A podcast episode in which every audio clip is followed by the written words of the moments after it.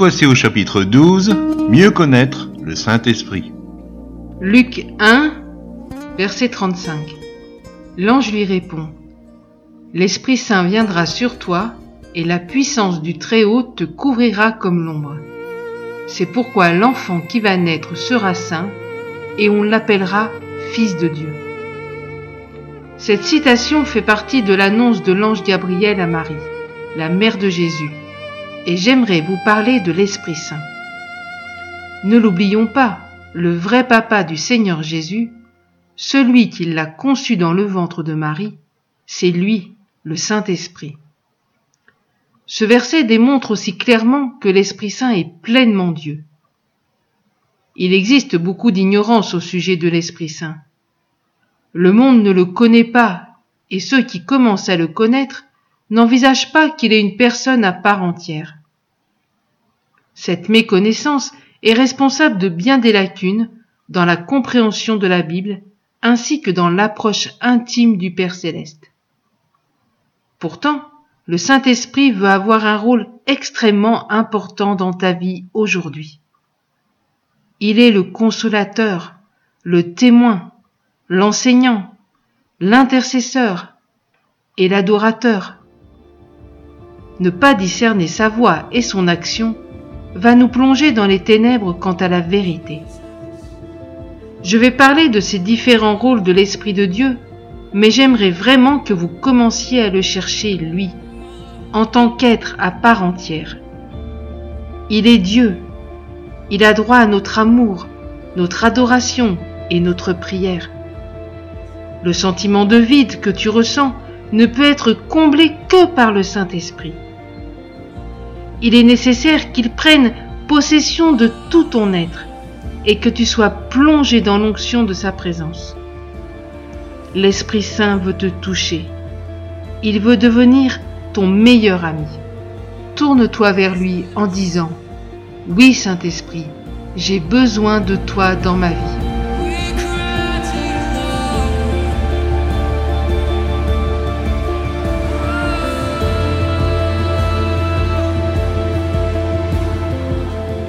Jean chapitre 14 verset 16. Et moi, je prierai le Père et il vous donnera un autre consolateur pour qu'il demeure toujours avec vous. Nous avons commencé à méditer sur la personne du Saint-Esprit et sur l'œuvre qu'il veut faire dans ton cœur. L'une de ses missions, c'est d'être l'autre consolateur. Le jour où j'ai saisi cette révélation, ma vie chrétienne a profondément changé j'ai compris que le Saint-Esprit est un consolateur comme Jésus. Aujourd'hui, c'est lui qui se tient à nos côtés. Comme Jésus a vécu avec ses disciples, le Saint-Esprit vit avec nous de la même manière. Je sais qu'il est là, avec moi, pendant toutes mes activités, que cela soit à la maison, au travail. Il traverse avec moi toutes les montagnes et toutes les vallées de ma vie. Je peux continuellement compter sur lui parce qu'il est mon meilleur ami. Quand la Bible parle du Saint-Esprit, elle utilise un mot qui veut dire consolateur, défenseur, avocat, réconfort. À l'époque du Nouveau Testament, c'était votre ami intime qui venait vous défendre devant un tribunal. C'était le témoin de la défense par excellence parce qu'il aimait l'accusé. Dans ce mot, il y a aussi une notion de consolation, d'entourer quelqu'un qui souffre. Le Saint-Esprit prend notre défense contre tous les agresseurs. Il nous protège et nous console. Il fait un travail de guérison intérieure en profondeur, vidant notre âme et notre subconscient de toutes les souffrances de notre vécu. Il nous rend capables de devenir fort émotionnellement, d'être stable et bien ancré dans la foi, de pouvoir jouir de la vie présente avec simplicité de cœur. Le Saint-Esprit fait de nous de bonnes personnes, parce que l'amour qu'il nous témoigne nous porte vers le haut, vers le caractère de Dieu. Invite-le sans plus attendre à devenir ton autre consolateur. nous voulons être peuple embrasé, l'église que ton cœur attend. Viens briser nos chaînes, détruis notre orgueil. Seigneur, fais-le maintenant. Nous voulons être. Oui, nous voulons être un peuple embrasé, l'église que ton cœur attend. Viens briser nos notre. Seigneur, fais-le mal. Acte chapitre 1 verset 8. Mais vous recevrez une puissance, celle du Saint-Esprit survenant sur vous, et vous serez mes témoins à Jérusalem, dans toute la Judée, dans la Samarie et jusqu'aux extrémités de la terre. Si vous avez été touché par le Seigneur, vous aurez certainement le désir d'en parler autour de vous. Mais bien souvent, cette bonne disposition de cœur se heurte à de la timidité, de la crainte, ou encore la difficulté de savoir comment s'y prendre. Le Saint-Esprit est le témoin par excellence. Non seulement il rend témoignage à notre esprit que nous sommes enfants de Dieu, mais il nous apprend aussi à connaître le Fils et le Père et la façon d'en parler avec assurance. C'est lui qui communique la force de persuasion. Il vient attester notre message par sa conviction surnaturelle et par son intermédiaire. Dieu touche le cœur et la conscience des personnes qui nous écoutent.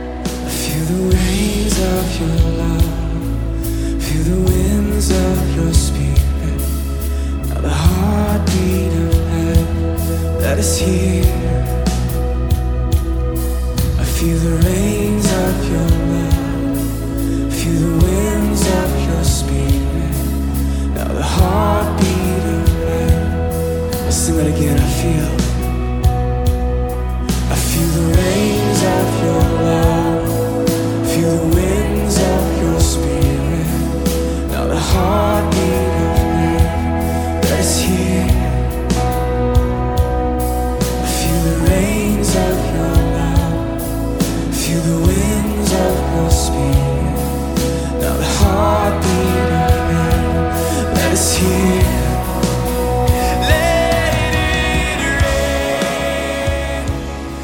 Jean chapitre 14 verset 26. Mais le consolateur, le Saint-Esprit que le Père enverra en mon nom, c'est lui qui vous enseignera toutes choses et vous rappellera tout ce que moi je vous ai dit. La Bible a été écrite par une quarantaine d'écrivains, d'époques et de classes sociales très différentes. Mais malgré les 1600 ans environ qui séparent la Genèse de l'Apocalypse, le Saint-Esprit a donné une cohésion extraordinaire aux écrits de ces hommes. À vrai dire, la Bible a été pleinement inspirée par l'Esprit de Dieu. Le seul qui puisse nous faire comprendre ce qu'il a voulu dire, c'est lui. Sans lui, la lecture de la parole de Dieu devient la lettre qui tue. Et l'histoire nous sert d'exemple pour démontrer qu'au nom de Dieu, les êtres humains sont capables des pires exactions qui soient, animés par la méchanceté, la colère et la haine. Lui, l'Esprit Saint, nous dicte une conduite inspirée par l'amour, la clémence et une liberté respectueuse. Il est l'enseignant donnant vie à la parole de Dieu. Il nous aide à ce que cette parole prenne corps en nous, que les mots du livre des livres deviennent une réalité quotidienne pour nous. La Bible n'est absolument pas un livre comme les autres. Ce que Dieu a inspiré est beaucoup plus qu'une suite de mots. Dans son message, il y a une puissance de vie éternelle, le chemin du vrai bonheur, et une force indestructible de libération. Nous sommes confrontés à un fameux défi. Suis-je prêt à me laisser enseigner? Mon esprit et mon cœur sont-ils ouverts pour que l'Esprit de Dieu m'éclaire? C'est au prix de l'abandon de mes préjugés et de certaines convictions que je pourrais être conduit dans la vérité.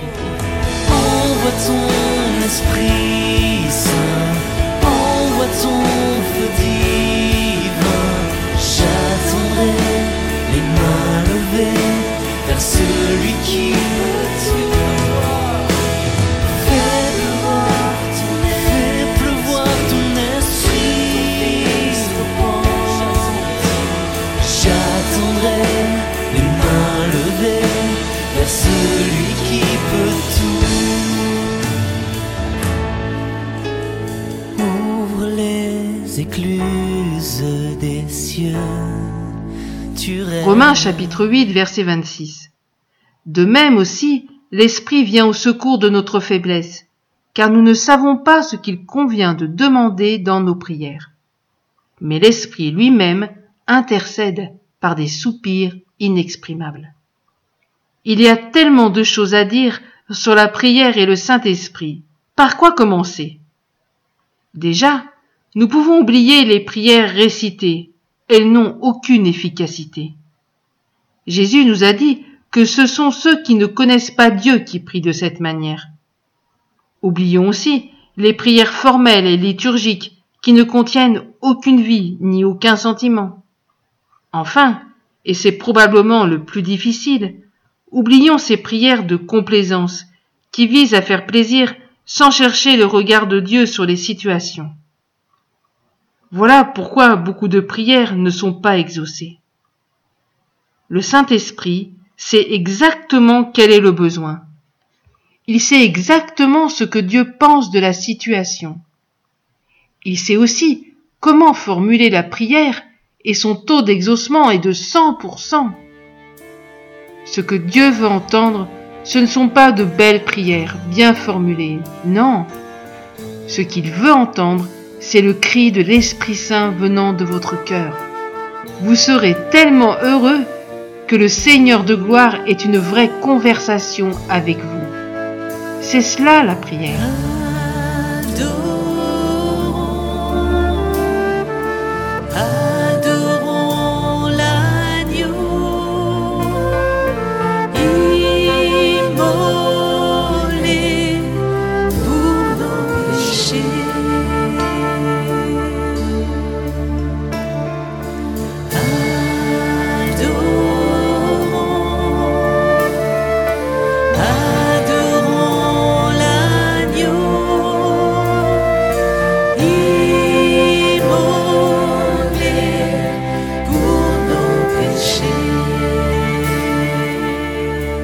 Jean chapitre 4 versets 23 et 24.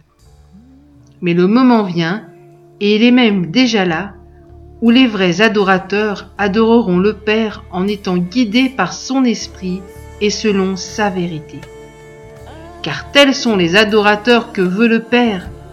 Dieu est esprit, et ceux qui l'adorent doivent l'adorer en étant guidés par son esprit et selon sa vérité. Il existe encore une chose essentielle si nous voulons approfondir cette relation avec Dieu, c'est l'adoration.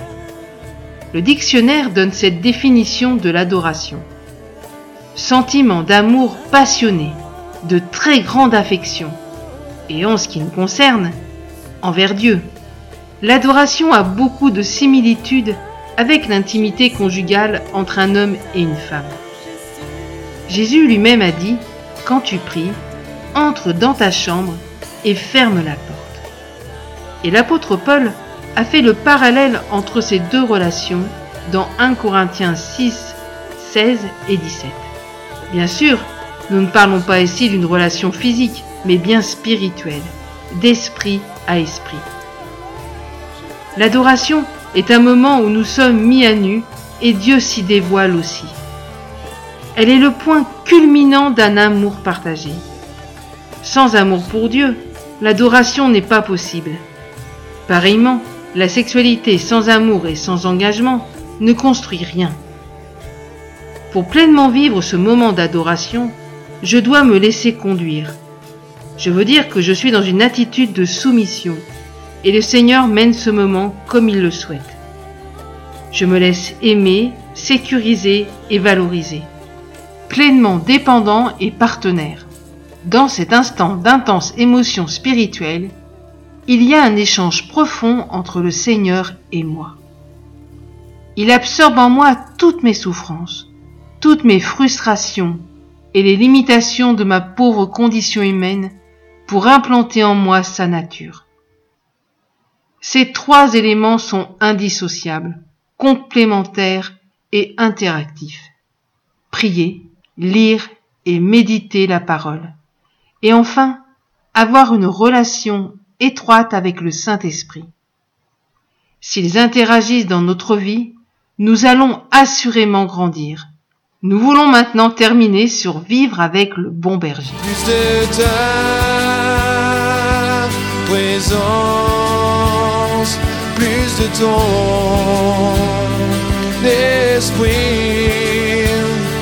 Plus de ta